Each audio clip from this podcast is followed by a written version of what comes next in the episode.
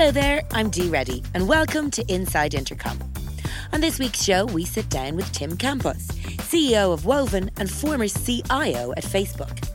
Tim's is a fascinating career, spanning 22 years, so he shares with us his thoughts on the enduring themes and changes he's seen over that period, as well as some of the people he's met along the way. We had so much to chat about with him, so it's a really enjoyable discussion covering everything from his time at Facebook, his thoughts on AI and productivity tools, and his plans for Woven. If you enjoy my chat with Tim, make sure you don't miss any upcoming episodes by subscribing at iTunes, Overcast, Spotify, or wherever you get your podcasts. And now, over to the studio. Tim, we're delighted to have you as a guest here on Inside Intercom. Can you start off by telling us a little bit about yourself? Well, thank you for having me. I'm excited to be here, and uh, yeah, I'm happy to share a little bit. Um, my uh, I am the CEO of a company called Woven, uh, which is a intelligent calendar for busy professionals, and I have spent my entire career focused on the productivity of others. Mm-hmm. Most recently, before starting Woven, I was CIO of a company called Facebook. My job there was the productivity of the workforce. Prior to that, was a CIO of another uh, large uh, Fortune 500 company called KLA Tencor. And uh, the rest of my life has been in software engineering, building tools to help people get things done uh, without having to do all the work. Take the work out of work. That's my uh, my motto in life. You've worked in the industry over 22 years, I think it is. So you have an incredible insight into like cloud networks, enterprise and data center technologies, and you've seen some incredible changes over that time, I'd imagine. What are the enduring themes that you've noticed? I think in, in the enduring theme that is most interesting that we don't, we don't really talk about is the importance of human technology interaction technology for a long time has been incredibly capable. You can do amazing things. Technology has helped us put a man on the moon. Mm. But the interface between the, the human and technology can have huge impact on whether or not we can take advantage of that, particularly in scale. You take, for example, the iPhone. You know, the iPhone was an amazing step forward, not because it brought forth a faster CPU or a better digital network the amazing uh, innovation of the iPhone was simply to bring the a new generation of user interface to market with the touchscreen and to really enable a different interaction that people have with uh, computing devices. And uh, the other thing the iPhone did is it it allowed us to bring a lot of power with us from the desktop to wherever we are. And so it's a great, it's a poignant example of the importance of uh, human computer interaction. And in any of the roles that I have had, going back to my first job at Sybase in the 1990s, this issue or this area of focus has been the difference between technologies that break out and are very successful and technologies that are uh, considered to be ahead of their time or just not the right product market fit is whether or not you can get the right human computer interaction. And in today's day and age with you know the new technology is artificial intelligence and natural language processing and image processing and, and our, our technology can do so much more now than it ever has been able to uh, before. This issue of how does it relate to how human beings want to interact with things is still just as important as it's ever been. And where it's worked well with things like Alexa, you know, the Amazon Echo, mm-hmm. you get a breakout product. And in other cases, where the you know a lot of bots that people have tried to deploy or virtual assistants where you, we haven't really gotten that human computer interface down just right then those products don't tend to work very well well, that's interesting to me because I know you've spoken quite a bit before about the fact that AI isn't going to replace, say, the white collar workforce. Is it something that you see that there is kind of a sea change in how people feel about the rise of AI and about the rise of that type of technology? That there's more comfort level with it because we use products like Alexa and the iPhone in our everyday lives now? Well, I think there's there's always a fear of change, mm-hmm. and whenever a, a, new technology comes to bear, uh, particularly when you haven't had a chance to experience it directly yourself, uh, there it's very easy for people to speculate about the nefarious aspects of technology. Um, But I think what the other issue you run into is that the futurists, the people who are very optimistic about technology, sort of get ahead of themselves on mm. on what the technology is going to do. Um, you know, even people like Elon Musk, you know, he's gone on record to say that, you know, we're close to the singularity. And if we don't put regulation in place to control the, uh, uh, you know, the coming singularity that the machines are going to take over the universe and kill us all. Um, and it's the greatest threat to the human species. And I don't believe any of that, um, in large part because I have to you know, develop software. Sure, of course. this stuff. I wish it was that good. Uh, you know, it would dramatically reduce the amount of software engineering activity that we need to do. But the, the reality is that all AI is is fancy statistics. Sure. It is no better than the data that you feed into it. Um, and it has no soul. It has no ability to create something out of nothing, or at least that makes any sense. Do you think then that a lot of companies that claim to have AI tools or apps, really all they have is data? Uh, yeah, I do think that that's a, a big thing. So, you know, you take something like Facebook, you know, Facebook has a ton of, of data from which to train algorithms to do things that, you know, to, to our benefit, like optimize, you know, from choice of thousands of different pieces of content to put in front of us, which ones we're going to be most interested in. And that's not hard when you have a lot of data from which to train that mm. algorithm. Uh, but when you don't have a lot of data, then that puts a lot more emphasis on the heuristics or on the intelligence of the algorithms. And for anybody who's familiar with machine learning and, and artificial intelligence will tell you that there hasn't actually been a dramatic increase or improvement in the quality of the algorithms over the last 20 years. All there has been is a dramatic drop in the cost of computing power and in the cost of storage of data. Uh, which allows us to feed those algorithms. So uh, when you get into like what are some of the best uses of AI, they are very much fueled by a data source. So a company like Tesla, you know, is mm. able to collect information about road conditions from hundreds of thousands of cars that are able to feed that data into the car, have that pre-processed, and then sent back to uh, Tesla over the cellular networks. Uh, that gives Tesla the ability to really fine tune their algorithms for self driving. If you're trying to build that technology without that data, the complexity of that goes up dramatically. So, yes, I, I do think that data is a key aspect of this. That's a really interesting insight. And you mentioned Facebook there at the start of it. Can we jump back a bit and ask you a little bit more about your role at Facebook?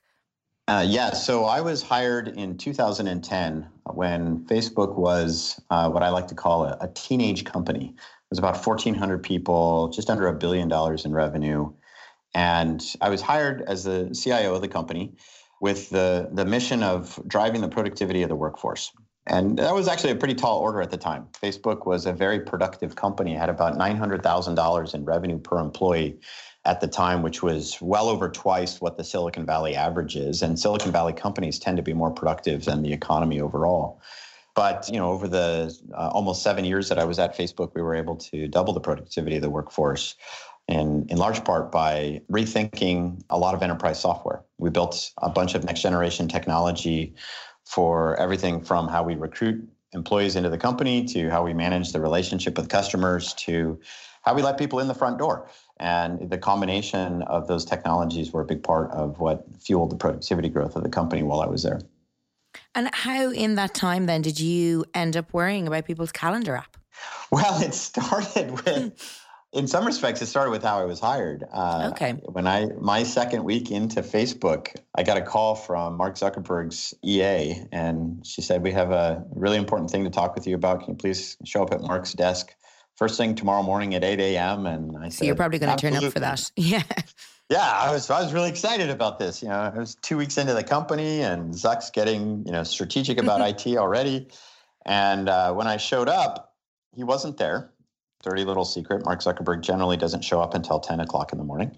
And um, good for him. His uh, executive assistants and Sheryl's executive assistants they cornered me. They threw me in a conference room and then proceeded to read me the riot act about how the calendar was just destroying their productivity and their credibility that they were having problems with meetings being double booked uh, conference rooms being double booked uh, meetings falling off the calendar and it was creating no end to embarrassment for not only them but for some of the executives at Facebook. And I had a week to fix this. And if I didn't, I was fired.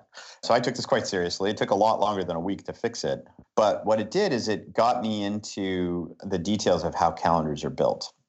And while I learned not only the, the source of the problems that Facebook was running into, I also started to see the tremendous opportunity to think differently about how the calendar works. Now, the calendar, most people don't realize this, it's, it's built on top of email. And so it behaves like email.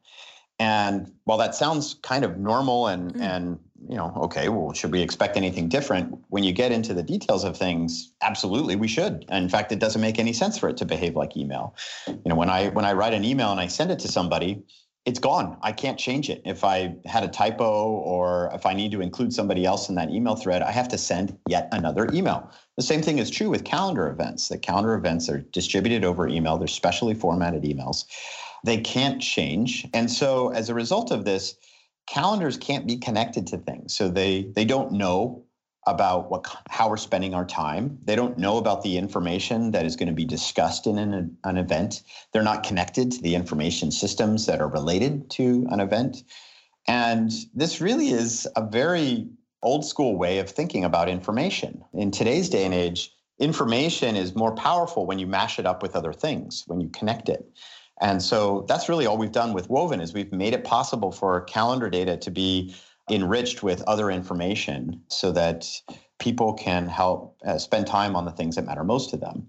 And we use this to do simple things like uh, help people schedule meetings. Uh, but as time goes on, we're, we're building a lot more power into the calendar so that because we know the difference between an interview and, say, a board meeting, we can help make sure that those meetings are are more effectively prepared for and followed up from than one can do without Woven. And because time is the most valuable asset that we have, we think this is a really meaningful thing to do, particularly for knowledge workers.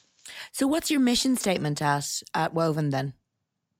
It's uh, to help people spend time on what matters most. And it's a simple concept, hard to do, but you know, there's only 24 hours in a day, and and there's no difference between the 24 hours that I have and the 24 hours that uh, Mark Zuckerberg has or Bill Gates has. The difference between us is how we choose to spend our time. And so it, it is a very powerful way for people to affect their lives is to get control of their time. And it seems that there is a bit of a renaissance in these type of productivity tools at the moment. So what's your take on that? How can it really, really help businesses outside of just, say, managing a calendar? Well, so uh, if we just look at productivity in general, the economy for the United States and for most developed countries is moving towards, you know, from a, a manufacturing and even a service based economy towards a knowledge based economy. So, what that mm-hmm. means is that the value of corporations is very much determined by the thoughts and ideas and the creativity of their workforces. Your company is like this. Certainly, Woven is like this. Companies like Amazon are like this. And so, the companies of the future need to be thinking much more strategically about the productivity of their workforce. Now, what is productivity? It's simply how much can one get done based on the amount of effort that they put into something. And so, if we can maximize the amount of time people spend on things that are of value, uh, the maker time, the creative time, and we can minimize the things that take value away from us, the administrative time, the uh, the burdensome activities we can optimize productivity. So whether we're talking about how do we help people get through email more effectively with a product like Superhuman, or how do we help people manage notes and information about how they're spending their time, uh, like a company like Notion does, or if we're just talking about how their time is connected with other things, which is what Woven is about, these are really powerful concepts. And as the uh, technology evolves, uh, the workforce of the future is expecting tools that are much more powerful along these lines than the rest of us have grown up with. In fact, the productivity suite that we know and love, uh, things like Microsoft Office and uh, Google Suite, they really are no different today than they were 20 years ago. You know, if I open up Microsoft Office, what do I have? I have an email client, I have a calendar client. Mm. They behave exactly as they did 20 years ago. Maybe there's a couple of little nifty UI tricks here and there, but fundamentally, the product isn't much different. And uh, that's what companies like Woven and Superhuman and others are, are really taking advantage of is that Microsoft and Google are just not the right organizations to think about the future of work. Well, that's interesting because a lot of those would have even based their suite of products on the traditional office that came even before the type of technology we use today. So, on that, then, how do you feel about emerging and growing technologies that are being applied in this arena? So, like the likes of AI, of people working in mobile circumstances, kind of more collaboration? Yeah, I, I, mean, I think there's an amazing technical renaissance mm. um, with technologies like Slack and Zoom. And what they provide is a framework for more intelligent systems to plug in. So, Slack, one of the things that makes Slack a really powerful tool is the ecosystem around it. You can have a lot of Slack bots. And you know, a, a, Slack bot can do everything from help you with customer service to, to connect with your customers to, you know, soon with a woven Slack interface, schedule and manage your time. And what's amazing about Slack is it, it provides a better framework for one to plug in an AI bot than email. For mm. for us with email, to uh, associate an email bot with uh, our systems would really only further burden the knowledge worker with more emails to manage that you know emails are written to be read. They are you know there's the goal for any uh, email application is to get you through every single email that you have received. So increasing the volume of communication there is only going to create work for the knowledge worker. And that's why those of us who use email hate it uh, because it's just it's a lot of work. It's a and and it only seems to be getting worse every year. Slack is a different beast. If if i miss something in a slack message it's not kind of not a big deal. It'll come back to me later. And it, the, that tool does a much better job of connecting me to the things that i need to see and react and deal with right now, uh, just by nature of, of the way that it works. So it is a much better technology and framework for uh, communication and collaboration, and and also for taking advantage of, of AI. And that's just one thing. I mean, when we look at other aspects of the productivity suite tasks and how you know uh, one keeps track of their to-do list and how that is integrated with other things there's a lot of opportunity here for further in intelligence. So I'm really bullish on this space. I think that the somewhat ridiculous valuation that companies like you know Zoom, Slack, uh, even in the private markets, Airtable, Superhuman, Notion have been getting are justified because these technologies are going to be extremely impactful and have huge impact on the workforce in the future. And as my kids get to the workplace. You know, I have I have teenagers now.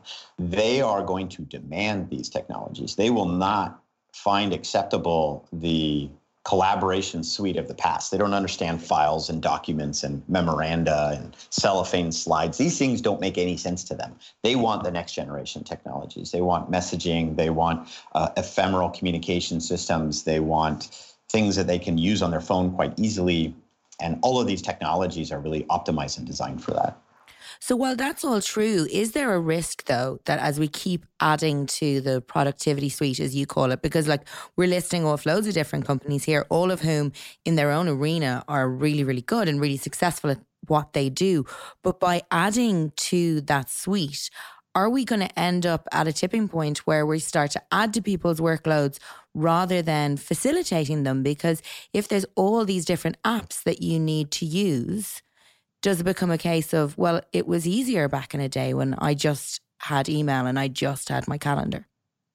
That's a very good question. And there's a lot of interesting things to, to discuss on this. But I think to, to summarize, it has always been the case that the technology misapplied creates a problem for the human. Uh, this goes back to my initial point that the human computer interaction is essential here. Mm. And so whether we're talking about a single technology like email, where email has just become way overused for its purpose, and therefore it's overwhelmed the human, and there needs to be alternative systems to facilitate communication and collaboration, which we are now starting to see with text messaging and Slack and and uh, Microsoft Teams and other things. The same is true for your question that, you know, yes, of course, at, at some point it's easy to overload an individual yeah. or a workforce with too much technology. And in the case of the individual, we tend to self correct. You know, if I, you know, in my personal life, I just have too many things heading my way with, you know, Facebook Messenger and TikTok and LinkedIn and all this other stuff, I'll turn off the things that don't matter to me anymore. Sorry, Facebook, but I, I just don't use it as much. It's not as valuable a part of my day. And at the enterprise level within companies, this is why you, you're always going to need technology leadership. That the role of the CIO or the CTO for a corporation really needs to be to ensure that the tool set that the workforce has is optimal for them. And uh, because groups like a finance department or a recruiting department can't independently choose their tools. The finance department has to choose a financial system. The mm. recruiting department needs to choose an applicant tracking system. A technology leader really needs to be involved to help make sure that when as that decision is made, it's made holistically. So you look at the overall impact to the workforce and not create the problem that you're you're talking about. But the reality is that that issue isn't new and you can have a perfectly productive workforce in today's day and age with all the plethora of technologies just by having someone filter through what are the important ones to use. And you can have a completely ineffective uh, workforce 10 years ago just with Microsoft Office because you know the way that the company has those technologies set up is uh, suboptimal for um, for the team. So it's it's not really, I think, a function of the availability of technology. It's just how they're chosen to be applied. I'm just going to pause the podcast there for a second to tell you that the Intercom Customer Service Trends Report 2024 is out now. We asked 2,000 plus customer service teams across the globe how they are meeting the challenges and opportunities of 2024. In it, you'll see this year's top five customer service trends, plus strategies to meet rising customer expectations. You can find the report at inter.com forward slash 2024 trends. Okay, back to today's episode. One thing I think a lot of our listeners will be curious about because your career has been so much about facilitating productivity. So, if a company is moving from the startup to the scale up phase, for example, there is a potential as they get that bit bigger that along the way, productivity practices can be lost along the wayside, or maybe you adopt the wrong ones for that ecosystem that we've talked about. Based on your career and your time in Facebook, what is your advice to companies in that particular position? This is where embracing creative destruction can be really, really powerful. And what I mean by that is being willing to give up on how things have been done up to this point in order to make space for how things should be done moving forward. Um, and let's go back to the technology we've been talking about so far, Slack. Um, you know, for a small company, the way that Slack is going to be set up will be different than the way Slack should be set up for a large organization. Mm. And so it's okay. In fact, it's good if a company periodically takes a step back and says, you know what, it's time for us to throw away this thing is how this thing is set up and start fresh with a new implementation in order to better optimize it for our current scale. You know, a company that is you know less than 100 people in size doesn't have a lot of middle management. They don't have a lot of need to coordinate amongst itself. A company that is 10,000 people in size is dominated by those issues. And so your communication technology, whatever it is, really needs to be optimized for that. So creative destruction makes this possible.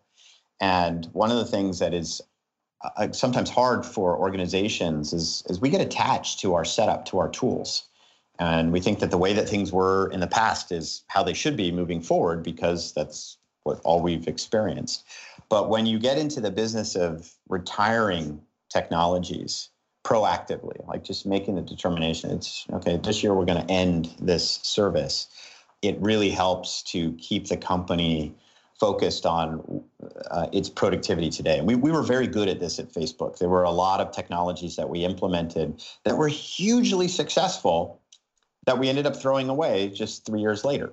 And that's because there was a better solution for the company as, as it got larger.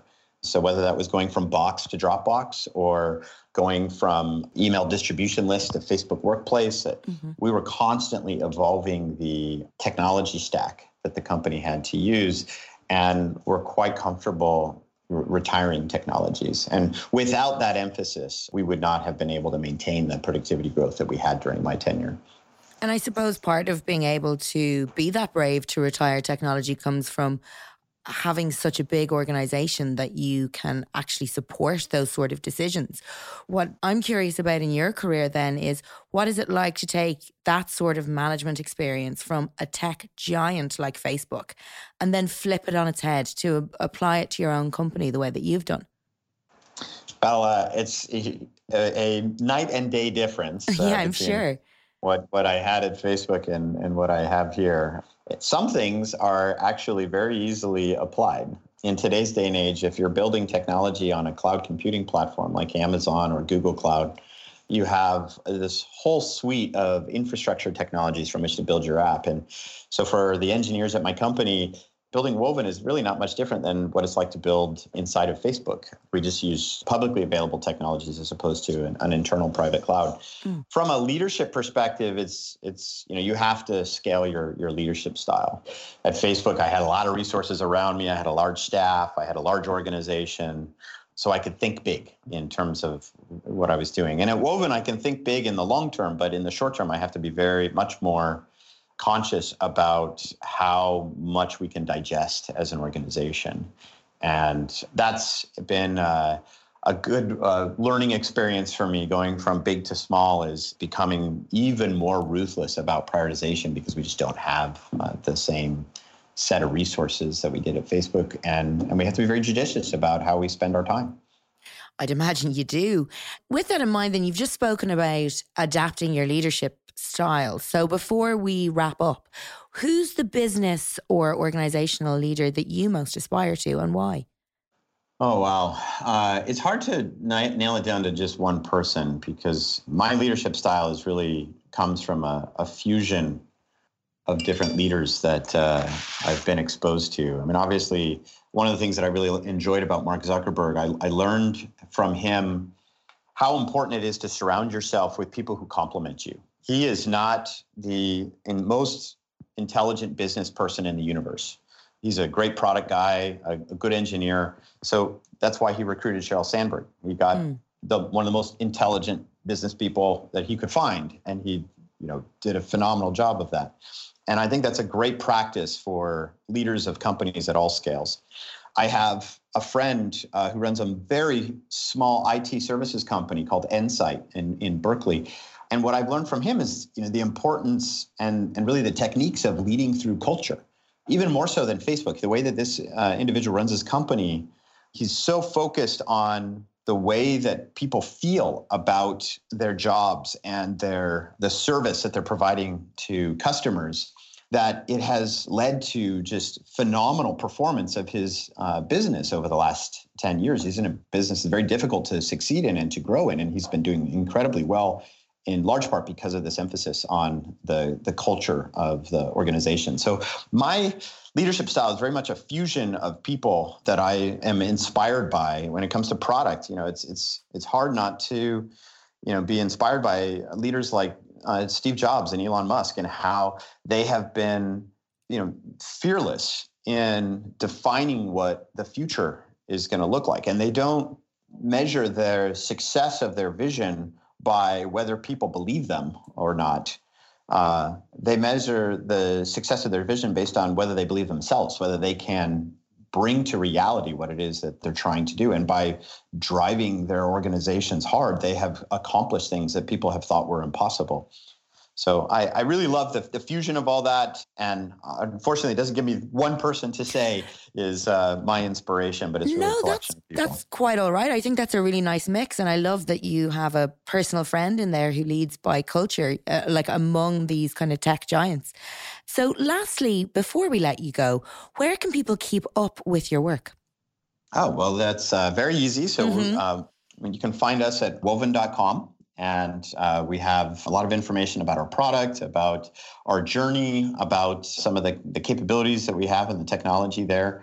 There's also a blog that I uh, provide updates on everything from you know what's going on with the company to just uh, general musings on uh, productivity and technology. You can also follow me on on Twitter. My Twitter handle is uh, tcampos. Brilliant. Well, listen, Tim, it's been an absolute pleasure chatting to you today. Some amazing insights there. So thank you for joining us. Thank you for having me. Thanks for listening to the Inside Intercom podcast. For more interviews, go to intercom.com slash blog or subscribe to our podcast on iTunes, Spotify, SoundCloud, or Stitcher.